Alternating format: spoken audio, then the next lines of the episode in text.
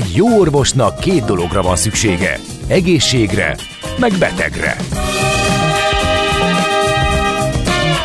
Folytatódik a minden hétköznap reggel jelentkező tünet együttes. Millás reggeli, a gazdasági Muppet Show. Mindennapi orvosság sorvadás ellen. Kérdezze meg orvosát, gyógyszerészét. A Millás reggeli főtámogatója a Schiller Flotta Kft. Schiller Flotta is rendtakár. A mobilitási megoldások szakértője a Schiller Autó tagja. Autók szeretettel. No, um, azt írta uh, valaki uh, itt a Millás reggeliben, a Rádió Café 98.0-án, hogy nagyon túlliektem a farkasos dolgot, minden körülményt ismersz már, amikor ennyire kifakadsz, kérdezi a druszám.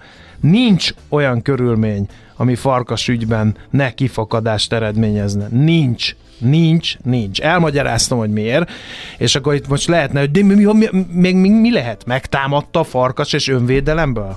Ne vicceljünk már, hát a farkasnál no, félénk ebb uh, nagy ragadozó kevés van a földön. Szerintem elmondtad, engedd Na, mindegy. Na, jó. Direkt csinálják. Jó reggelt uh, Ács Gábor is itt van, az és... a katszagásából azért fel lehetett ismerni, hadd védjem meg magam, mert én egyetértek miniszterelnök úrral, szerintem nagyon jó a viszony. Nem röhög? A hallgatók fölismerték a te kacajodat, úgyhogy én nem tudnék ezzel vitatkozni, természetesen. Na, oké. Okay. Na. Szóval Miálovics András a másik műsor. Igen, és itt vannak a hallgatók, és lehet írni óhaj, sohaj, panaszt, meg véleményt, lehet egész megnézni a műsorvezetőket, ez egy ilyen műsor. 0 36-os 98 0 98 0, ez az SMS, WhatsApp és Viber számunk is.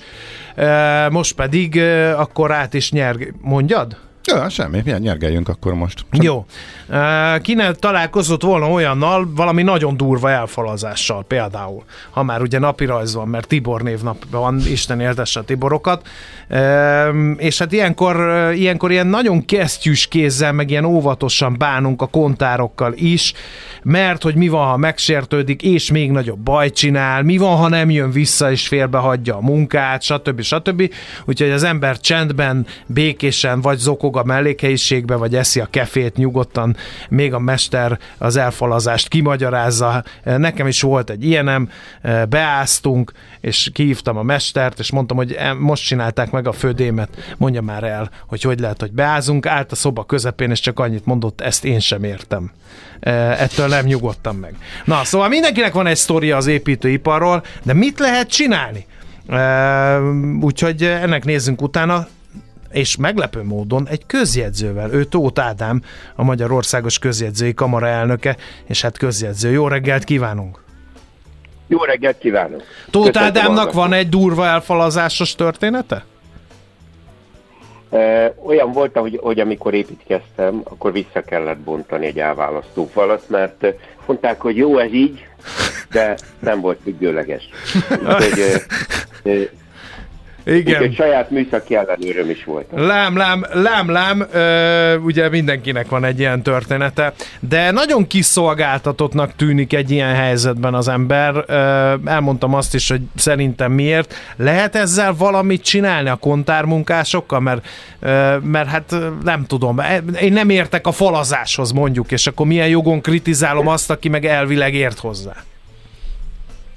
Igazából, hogyha az ember saját maga építkezik, már úgy értem, hogy ő a megbízó, és egy családi házat épított, talán jobb az ellenőrzési lehetősége, de amikor egy társasházi lakást veszünk, és ugye ott szerződést kötünk, ütemezetten fizetjük a, az építkezés költségét, ott késztermékként adják át nekünk az ingatlant, és egy csomó mindent nem látunk. Ezek ezek ezek csak később fognak kiderülni. Uh-huh. Számtalanszor találkoztam már olyannal, hogy tartógerendában repedés jelent meg a beköltözés után három-négy hónappal, mert nem bírta a terhelést, és ilyen esetben tud segíteni a közjegyző. Már legalábbis abban, hogy hogyan tudjuk a kárigényünket érvényesíteni. Uh-huh. Ez, ez hogyan lehet? Nem tudom. Tehát, hogy elvileg egy ilyen ingatlan adásvételi szerződésben, hogyha én így beköltözök, akkor, akkor bele lehet csempészni egy klauzulát, hogy de a rejtett hibák, akkor ki az, aki aláírja eladói oldalról? Hiszen hát lehet, hogy ő se tud ezekről a hibákról. Hogy a rejtett hibákért pont úgy, mint amikor egy televíziót veszünk, vagy egy, egy mobiltelefont, tehát itt is vannak úgynevezett köznyelven garancia követelmények, tehát van szavatosság ezekért a, az ingatlanokért, és ez ugyan a kicserélés egy kicsit nehéz ebben az esetben, de mondjuk az értékcsökkenés az, az mindenképpen megfizethető, és a kiavítás, amennyiben lehetséges, az szintén elvárható. Nekem van néhány számom, mert tavaly évvégén közzétették, hogy milyen építőipari károk voltak átlagosan. Uh-huh. Nem fog megnyugtatni minket ez a szám.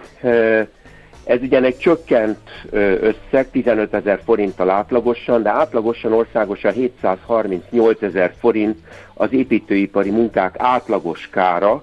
Ez úgy oszlik meg, hogy mondjuk az Észak-Alföldön, Szabolcs, Békés, Szolnok megyében 470 ezer forint, de Pest megyében ez 1 millió 121 ezer, tehát ez majdnem a háromszorosa a, uh-huh. a kelet-magyarországi átlagnak. Nyilván több az építkezés is, nyilván magasabbak az árak is, de, de sajnos ez azt jelenti, hogy nagyon sok esetben fordul elő olyan hiba, ahol, ahol szelel az ablak, ahol vagy éppen a túlzott zárás miatt elkezd penészedni a lakás, ennél sokkal komolyabb és nehezebben elhárítható, hogyha valami olyan építésügyi hiba derül ki, amit csak visszabontással, tehát nagy kosszal, nagy rendetlenséggel lehet a friss költözés után helyreállítani. Aha. Mindenféle kárigényre lehet valamiféle előzetes védekezéssel felkészülni, mert sok minden lehet. Tehát mond egy árat, aztán a, a drága mester úr, aztán kiderül, hogy hatszorosába kerül menet közben. Vagy mond egy határidőt, hogy ez egy hónap múlva kész, aztán három hónap múlva sincs kész. Szóval ezer és egy ága boga van egy ilyen, egy ilyen építkezésnek, amiből kárunk származhat. Tehát amit itt most mondtunk, ez egyik sem, amire jó ez az eljárás. Aha. Tehát e, e, alapvetően az első, hogy mond egy árat, aztán hatszorosa lesz, e, hát itt, e, itt e, az ember legfeljebb el tud állni, és egy másik mester tud hívni, aki tisztességesen megmondja, hogy mibe kerül. E, itt nagyon nehéz védekezni.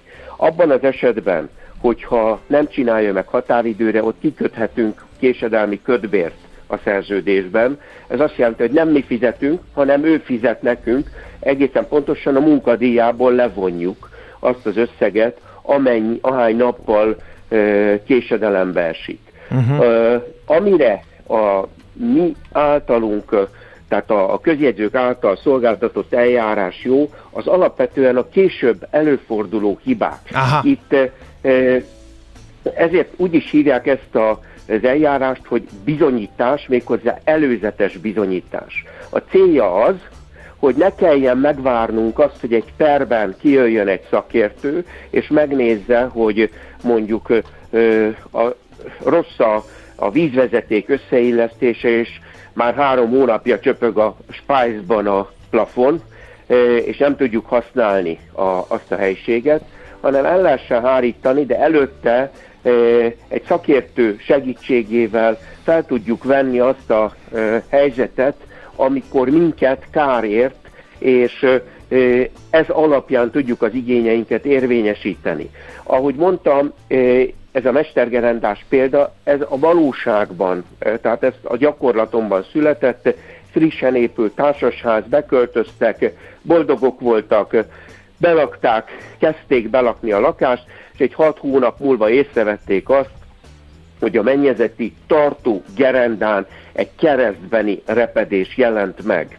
Ez egyértelműen egy olyan anyaghiba, amit az építő tovább tud hárítani a gyártóra, de semmiképpen nem a lakás vevőjének kell szemben állnia a gyártóval, uh-huh. hanem itt az építővel szemben kell fellépni, de ezt bizonyítani kellett, hogy ez valóban egy hiba, és nem csak mondjuk a festék repett meg, és ilyen esetben közjegyzőhöz jöttek, a közjegyző megkereste a megfelelő szakértőt, és az igazságügyi szakértő a szakvéleményében kimutatta, hogy igen, igen, ez egy hibás gerenda, és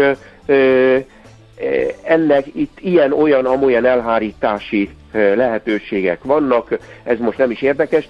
Ami a jó ebben az eljárásban, hogy amikor van egy ilyen szakértői vélemény a kezünkben, egészen más hangnemben tárgyalnak velünk, mint amikor oda megyünk elkeseredetten, és segítséget várunk, mert pontosan tudja, hogy ennek a szakértői véleménynek a birtokában, ha ne adj Isten, nem tudunk megegyezni, és perre kerülne sor, akkor nekünk már van egy bizonyítékunk vele szemben. Uh-huh.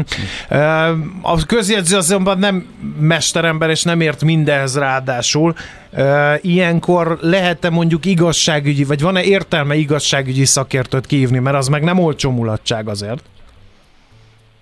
Ez így van, hát attól függ, hogy mekkora a kárunk. Tehát nyilván, hogyha én veszek egy szett kétás elemet, és akkor abból a fele nem jó, mert már lemerült az üzletben, vagy úgy kapta meg az üzlet is, akkor nem fogok szakértőt kirendeltetni, mert legyintek egyet, és azt mondom, hogy elkárolom, nem érdekes az egész.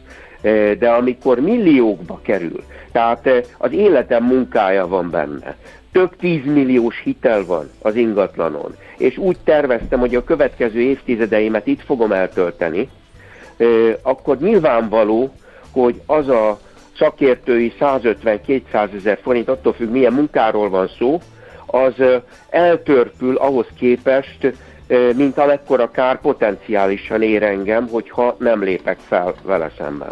Uh-huh. Uh, igazságügyi szakértőt közjegyzővel párosítva érdemes kihívni, vagy, uh, vagy én uh, Szabó Istvánként kihívhatom magánszemélyként is ezt az igazságügyi szakértőt. Melyiknek van több értelme? Hát nyilván a közjegyzővel. Tehát ugye azt kell tudni, hogyha én igazságügyi szakértőt hívok ki magánszemélyként, akkor ez egy magánszakértő lesz. Tehát ott a, a, az általa szolgáltatott bizonyítéknak a e, bizonyító ereje egy perben egészen másként fogják figyelembe venni, mint, mint bizonyítékot figyelembe veszik, de nem szakértői bizonyítékként. E, ennek az eljárásnak pont az a célja, hogy per nélkül a bizonyítás már megtörténhessen, hiszen ahogy mondtam az első példában, hogyha ne adj Isten egy, egy vízvezeték kezd el csöpögni fölöttünk, ezt nagyon gyorsan meg akarjuk javítatni, kiszárítani helységet, és újra használatba venni, de valahogy mégiscsak a felmerült költséget rá akarom hárítani arra, aki ezt építette, és akinek a cső illesztés közben bejött egy szerelmes mobil hívás, aminek következtében rosszul szigetelt, és úgy gondolom, hogy ezért a felelősséget, a felmerült pluszköltségeket neki kell vállalni. A, következő polémiára is felhívnánk a figyelmet, és ezt én is tapasztaltam, hallgatók is többen írják hogy azért a kivitelezők félnek ezektől a dolgoktól, ezért nagyon-nagyon kevesen hajlandóak szerződni. Ilyenkor mit csináljak? Hiszen ha nincs szerződés, még nehezebb, és hiába hurcolom oda a közjegyzőt, meg az igazságügyi szakértőt, nincs szerződés. Azt mondhatja, hogy én magát nem is ismerem, sose jártam a maga házánál.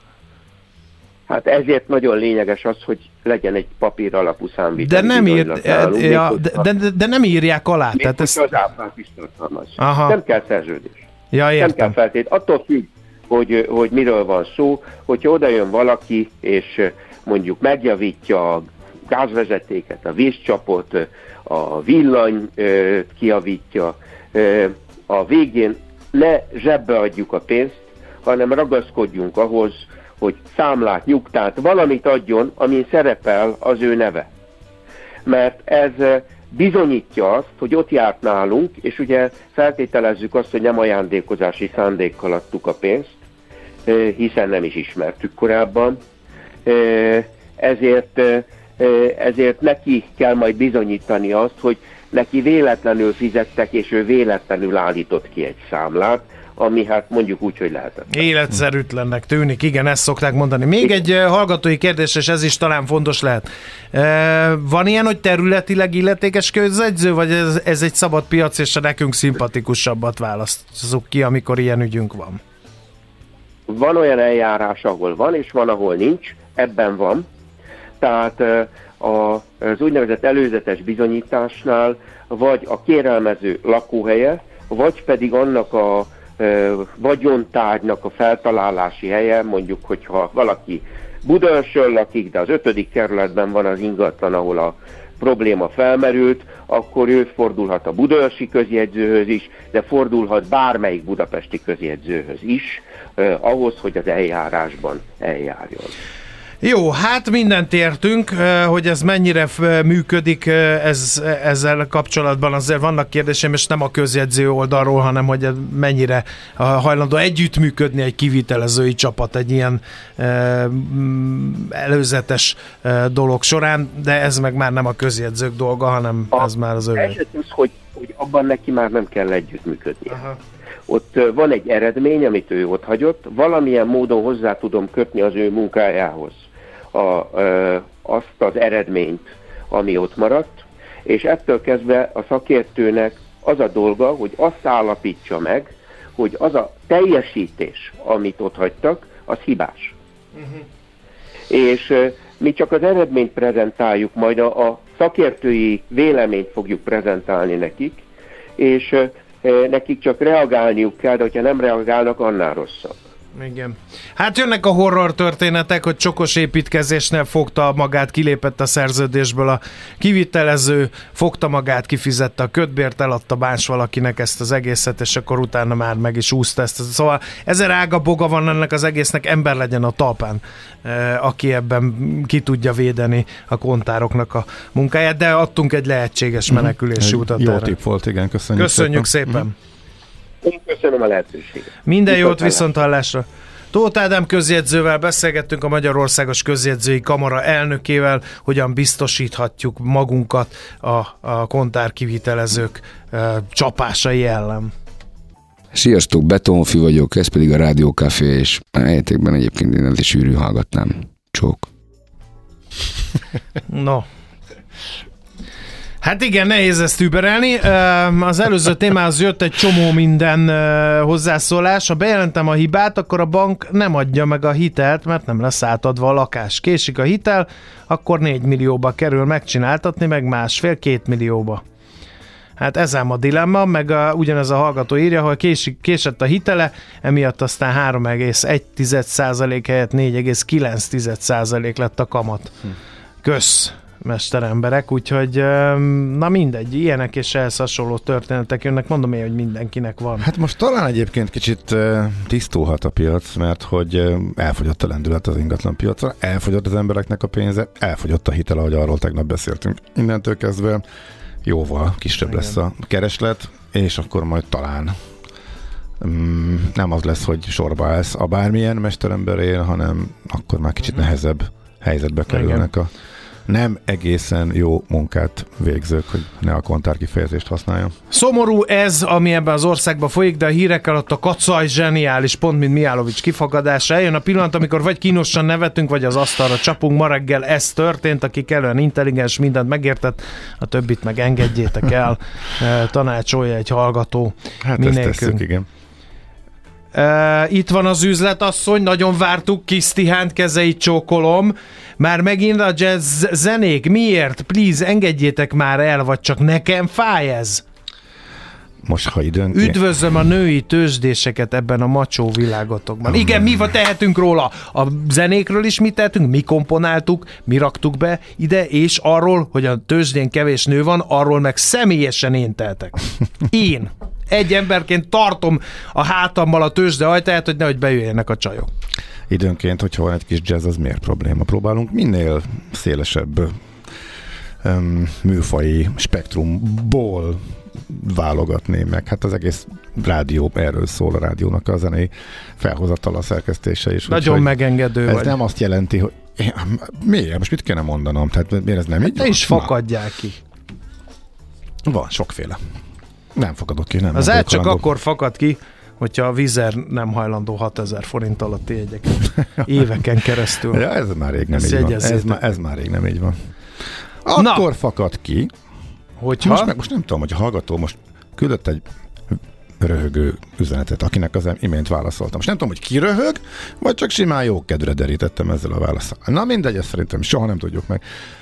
Úgyhogy szerintem a rendkívül vidám híreket hallgassuk meg.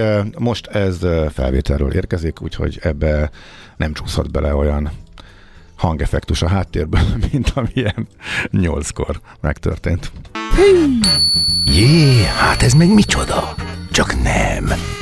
De, egy aranyköpés. Napi bölcsesség a millás reggeliben. Hm, ezt elteszem magamnak. Ma 50 esztendős Adrian Brody, eh, amerikai színművész, magyar gyökerei vannak egyébként eh, a fiúnak, úgyhogy ezért is, meg sok egyéb miatt is a remek eh, alakítása miatt választottuk őt ma, meg hát a kerek évfordulat azért meg kell ünnepelni. Főleg úgy, hogy az van az ács pólójára írva, hogy 50 limitált kiadás, és még mindig tökéletes. Mondjuk ezzel vitatkoznék, de ez egy másik beszélgetés témája. Ezt kaptam, és rongyosra hordom természetesen. Igen. Adrian Brody mondotta egyszer, hogy le kell győzni a késztetést, hogy többet tegyél annál, mint átéld az adott pillanatokat. Ez egy nagyon fontos mondás, és nagyon könnyű elsiklani fölötte, az, de, de első, nagyon nehéz megcsinálni az, azt, hogy átéld az adott pillanatot. nem is értettem, háromszor kellett elolvasni. Hát, de, ezek okay. a velős mondásoknak a lényegeig a bikám, hogy értse. Na, menjünk a következő rovatra. A mozgás jó, a mozgás egészséges, a mozgás motivál, serkenti a gondolkodást és fiatalít. A sportos ember kevésbé fáradékony és nagyobb hatásfokkal termeli a GDP-t. A mozgó ember boldog ember. Épp testben. A millás reggeli mozgáskultúra rovata következik.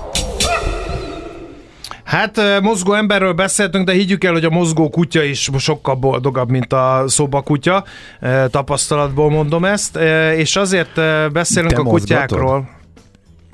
akkor is, ha nem tetszik neki. De hogy te mozgatod rendszeresen? Van, van hiátus ebben. csak, van, amikor nincs kedvem. Hozzá, csak így a nagy kijelentés rendkívül, azért rendkívül komikusan mutatok az utcán egy igen, hogy is mondjam, szappantartó méretű kutyával, úgyhogy hidd el nekem, hogy azért nem nagyon szoktam erőltetni. Nem. Ilyen magányos sétáim vannak, mit tudom én, dél körül, amikor mindenki ebédel, meg este, amikor senki nem lát bennünket. Szeretem a telet, mikor korán sötétedik. Igen. Amikor futtatom a kutyát, igen. igen. Egy, el, tényleg elképzeltek, ahogy kocogtok egymás mellett. Na, mert hogy egy ilyen olyan futóversenyről adunk írt, amiről korábban már adtunk, de most megint van, meg mindig is volt, ez a Hard Dog rész, és ráadásul most úgy rendezik meg, hogy még segíteni is lehet a menhelyeken, úgyhogy akik futnak és van kutyájuk, ki lehet próbálni. Púza András a vendégünk, a Hard Dog Race ötlet gazdája és főszervezője. Szervusz, köszöntünk a stúdióban. Szervusztok, jó reggelt, köszönöm a meghívást, és üdvözlöm a hallgatókat is. Először beszélgessünk arról, mit kell tudni rólad. Hogy kerültél kapcsolatba a kutyákkal? Katonaember, voltál, meg akik szerintem volt, az marad is, de ez most egy, megint csak egy másik beszélgetés témája. Ö, ott kezdődött ez a történet? Hadititkokat persze nem várunk tőled, azt majd a zene alatt megbeszéljük, de, de maga a sztorid az nagyon érdekes. A sztorim az a kutyákkal régebbre nyúlik vissza, mint a, mint a honvédségben történt szolgálatom. Gyerekkorom óta kutyázom, tehát így némi romantikus túlzással kutya szörbe kapaszkodva tanultam meg járni, ez adta az alapot, utána a civil kutyázás még a nagyon-nagyon régi időkben, kutyaiskola, stb. És Már hogy azt csináltad, kutyaiskolát, nem, vagy nem, csak nem, jártam kutyába? civilként aha, kutyaiskolába, aha. abszolút, és akkor utána pedig utána pedig önkéntesként beálltam egy mentőkutyás csapatba, amire nagyon büszke vagyok kollégáim, most volt kollégáim Törökországban jártak, Lecki, Saci szárnyai alatt nőttem ki magam egyenruhás kutyássá, és négy mentőkutyázás után kerültem a honvédséghez, mint kutyavezető tűzszerész, és ott egy hét hónapos afganisztáni szolgálat, és az Afganiszt, Afganisztán után leszerelve már alapítottam meg a Hárdog részkutyás uh-huh. akadémiás futóversenyt, tehát igazából a Hárdog résznek a gyökerei Afganisztánból is táplálkoznak, az én múltamból is táplálkoznak, én nagyon szeretem az ilyen akadálypályás futásokat, az uh-huh. ilyen kusszunk sárban, és az egyik után jött az ötlet, hogy oké, okay, ez tök jó, ezt de hát ezt lehet kutyával, kutyával is meg lehetne csinálni, és akkor elkezdtük összerakni a rendszert, és 2016 ban rendeztük meg uh-huh. az első versenyünket a Hardog Nagyon érdekes dolgokat mondtál, és ezt szeretnénk, hogyha egy kicsit kifejtenéd, mielőtt rákanyarodnánk a versenyre, ez pedig ez a mentőkutyázás. Ez hogy kell elképzelni? Vannak speciális kutyafajták, ezeket speciális módon képzik? Hogy működik ez a gyakorlatban? A, hozzátenném, hogy a, el, ott eltöltött négy évem ellen nem vagyok mentőkutya szakértő, uh-huh. tehát de belekóstoltam. Ta, belekóstoltam, tanultam, igen, a szakmát, de nem mondanám magam szakértőnek. A mentő kutya tulajdonképpen személykereső kutya, így a, ez a normális szakkifejezés, csak mentőkutyázás terjedt el a, a köztudatban. A mentőkutyázásra ugyanúgy, mint minden munkakutya ágra, tesztelni kell a kutyát. Tehát meg kell nézni, hogy alkalmas. Vannak fajták, amik ö, alkalmasabbak rá, tehát ö, származásoknál kifejezetten tenyésztett vérvonalak vannak mondjuk személykereső kutyának, de le kell tesztelni elvileg minden kutya alkalmas lehet rá, itt fontos a feltételes mód, de, de van egy teszt, ami alkalmas. Uh-huh. Hát ez meg kell bizonyos tulajdonság, ahogy az embereknek is meg kell felni, nem mindenki alkalmas katonának, tűzszerésznek, nem mindenki alkalmas rádiós műsorvezetőnek. Tehát, de vagy... mindenki. Mi vagyunk rá az élő példa.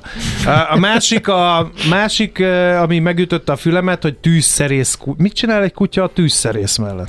A Megugatja a bombát, ha megtalálja? Ö, nem, azt, azt pont nem csinálja, az nem, nem tesz jót bizonyos ö, ö, fajtáknál, hogyha ráugatnak, uh-huh. főleg azon improvizált cuccoknál, de az a lényeg, a kutya robbanószert keres tulajdonképpen. Tehát ez úgy Megint kell, csak a szaglásra. A szaglásra uh-huh. megy egyértelműen, és úgynevezett passzív jelzést ad, az azt jelenti, hogy vagy ülve, vagy fekve stabilan ráteszi az órát oda, ahol érzi az anyagot, és a kutya vezető tűzszerész pedig ö, felderíti tulajdonképpen a helyet a kutya segítségével. Úgy szoktuk mondani, hogy a, a kutyavezető tűzszerész az egy tolmács a, a, a tűzszerész járőparancsnok a főnök között és a, és a kutya között hogy hol van az anyag, merre van. Szóval a tűzszerész munkát nem úgy kell elképzelni, ott nincsenek magányos hősök, mint a filmekben. Tehát nincs piros. A bombák földjén a kedvenc filmet Ö, igen, nagyon jókat mosolyogtunk a bombák földjén. Nagyon, nagyon, Én is a Gladiátor nagyon, című filmem, meg nagyon, a nagyon, nagyon izgalmas, nagyon jó pofa film, nagyon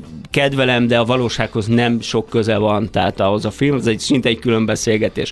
Tehát ezt tehát nincsenek magányos hősök, piros zsinór, kék zsinór, ez egy hollywoodi baromság. A tűzszerész mindig csoport, csapatban dolgozik, és ennek a csapatnak a része a kutyavezető tűzszerész, aki lekutat egy bizonyos területet, ő megy oda elsőnek vagy másodiknak. Ha, ha, ha gond van, akkor meg utána beindul a megfelelő protokoll, amit be kell tartani. Voltál nagyon meleg helyzetben? Ö, arról beszéltünk, hogy hadititkokat ja, jó, nem jó, okay, okay, okay, Nagyon okay. szívesen elmondom, de meg kell, hogy jöjjelek utána. Jó, jó. Az átsörülne, de minden. Vol, voltam meleg helyzetben, igen, nyáron Afganisztán 38-40 fokokban dolgoztunk, rohadt meleg volt. Egy igazi diplomata. Akkor úgy teszem fel a kérdést, hogy, hogy arról hallottál-e, hogy Ugye ezt felismerték azok a rossz emberek, akik ezeket a bombákat elhelyezték. Én olvastam valami cikket, hogy vadáztak ezekre a kutyákra is, hiszen pont az ellen tevékenykedtek, amiket, amiket ők szerettek volna végrehajtani. Ö, sem cáfolni, sem megerősíteni, nem tudom. Ö, an, annak idején igen voltak ilyen, ilyen uh-huh. hív, hívjuk úgy, hogy NATO-beli plegykák, hogy kiemelt célpont a kutyavezető tűzszerész. Még Irakban fordult elő, hogy ott, ott ott, uh-huh. ott lövöldözték ki a, az amerikai kollégákat, mert Lá- értékesek. Láttam egy nagyon megrázó filmet a harctéri stresszről, és ez kivétesen nem emberekről szólt, hanem kutyákról. A kutyáknak is van harctéri stressz? Igen, igen, a PTSD ugyanúgy előfordult kutyáknál, mint, mint embereknél, tehát uh-huh. az idegrendszer maga ugyanúgy terhelődik, és utólag is, is okozhat, okozhat problémát, tehát egy kutya ugyanúgy össze tud zuhanni lelkileg, úgymond, mint egy ember. És hogy sok kutyát e, emiatt a stressz miatt nem is lehet akárkinek örökbeadni, miután leszerelt, mert hogy ezek a kutyák is leszerelnek a, a seregtől. Állományban vannak egyébként a ö, gár, magyar? Hogy... Á, hát ö, az én időmet tudom mondani, nem tudom mm-hmm. pillanatban, ők egészségügyi szakanyag voltak. Tehát úgy kell elképzelni a polcot, hogy három kötszer, két kutya, három injekciós tű, mint egészségügyi szakanyag, de nem tudom, hogy ez azóta változott, de mhm. normál, normál esetben igen állományba kellene, hogy legyenek. Ö, azért van egy nagyon kemény kiválasztási folyamat. Ez a PTSD, amiről beszélünk, ez azért minimálisan fordul elő, hiszen van egy előszűrés a kutyának idegrendszerben, hogy mennyire terhelhető és mennyire alkalmas uh-huh. erre a munkára. Tehát ezt nem úgy kell kezdeni, hogy minden kutya PTSD, mert ez, ez nem igaz. Igen. Oké, okay. na akkor beszéljünk erről a hard dog részről, ugye a honvédség meg a kutya ezt hozta létre ezt az egészet. Hogy kell ezt elképzelni ezt a versenyt? A Hard rész maga alapvetően egy kutyás akadálypályás futóverseny, aminek kettő, illetve három fajtája, vagy három típusa létezik nálunk. Az egyik az az alapverseny, az úgynevezett base, mint bázis, mint kiindulópont. Ez egy 6 km 16 akadályos pálya. Ez úgy néz ki, hogy megépítünk egy pályát, aminek nyomvonalát nem közöljük előre. Tehát a hard rész maga kicsit az életet szimbolizálja, az életben sem tudod, hogy holnap milyen akadály vár rád, végig kell rajta menni, nem mondjuk meg az akadály sorrendet, fölépítjük a pályát, és ezt teljesíteni kell, és ez a kutya ember együttműködésről szól. Tehát a szlogenünk is mondja, hogy hat láb, két szíve, egy büszkeség, ez nagyon tömören megfogalmazva a hárdogrész. Van egy vágy nevezetű versenyünk, ez egy 12 kilométeres és 22 akadályos pálya, az jellemző ránk, hogy általában szintet rakunk, tehát hogy emelkedő lejtőre azért nálunk kell számítani, sárra, tehát tisztán valószínűleg nem... Szöges drótra? Szöges drót nincsen, mert a... Géppuska fészek? Géppuska fészekre sem a kutyák miatt, de, de azért... Ha éppen asszály van, akkor mesterségesen csináltak sarat? Ö, igen, előszokott, tehát ö, olyan helyre visszük általában a versenyt, ahol van ö, természetes víz, tó, folyó, belevisszük a, a, a versenyt, és ha, ha nincsen, akkor igen előfordul, hogy ásunk, felöntjük, stb. Uh-huh. stb. Tehát mindenképpen egy ilyen természetközeli ö, dolgot hozunk össze, és van egy harmadik versenyfajtánk, az lesz most április 29-én Piliscsében, amit említettél, az pedig Run-nak hívják. Ez egy sima terefutó verseny, itt nincsenek akadályok, szinten 6 km, tehát mesterséges akadályok nincsenek, amit a természet ad, azt azért beleépítjük, és uh, itt tehát is... bozótosan, árkon, Lehet bokron. szintre, uh-huh. szintre lehet számítani, igen, emelkedő lejtő, azért uh, domb, gyönyörű táj, kilátás, természetközeliség. Ez a belépő a HDR világába. Tehát azt mondani, hogy aki szeretne hozzánk jönni, kezdje ezzel, ízlelje meg milyen a hangulat, milyen a közösség, aztán hajrá, szeptemberben lehet menni bármelyik bézre. És a, milyen messze vannak a kutyák a gazdáiktól? A kutyák és gazdáik de nem lövik le őket, ha eltávolodnak 10 méteren túl, azért nyugtass meg. Nem, nem, nem, azért itt erről nincsen szó. Ö, speciális felszerelésbe futnak, ezt egy hámot kell a kutyára elképzelni, uh-huh. és vagy egy pórászt, vagy pedig egy futó övet összekötve a gazdájával. Végig összekötve kell Végig lenni. összekötve. Aha, jó, okay. Tehát kutyát nem engedünk szabadon a pályán, ez jó. egy alapvető uh-huh. szabályunk. Okay. Mennyire kell előképzetnek lenni? Gazdinak, kutyusnak? A, nem kell speciális előképzettség, amit elvárunk a kutyától, az egy alapszocializált viselkedés, tehát hogy tudjon kultúráltan viselkedni emberek kutyák között a többi kutyával, de hát ezt elvárnánk az emberektől is, hogy tudjunk kultúráltan viselkedni egymással egy futóversenyen, tulajdonképpen ez speciális képzettséget nem igényel, azt szoktuk mondani, hogy a hárdogrész az állatorvosnál kezdődik. Tehát tessék elmenni az állatorvoshoz és megkérdezni azt, hogy alkalmas-e a kutyával arra, hogy fussak vele. Én úgy gondolom, ha a kutya futásra és mozgásra született, tehát alapvetően minden kutya alkalmas arra, hogy 6 kilométert lefusson, ha, és itt nagyon fontos, az ő egyéni egészségállapota felépítése megengedi. Fontos, hogy a versenyünkön nincsen szintidő, tehát akár le is lehet sétálni fámba bármelyik versenyünket.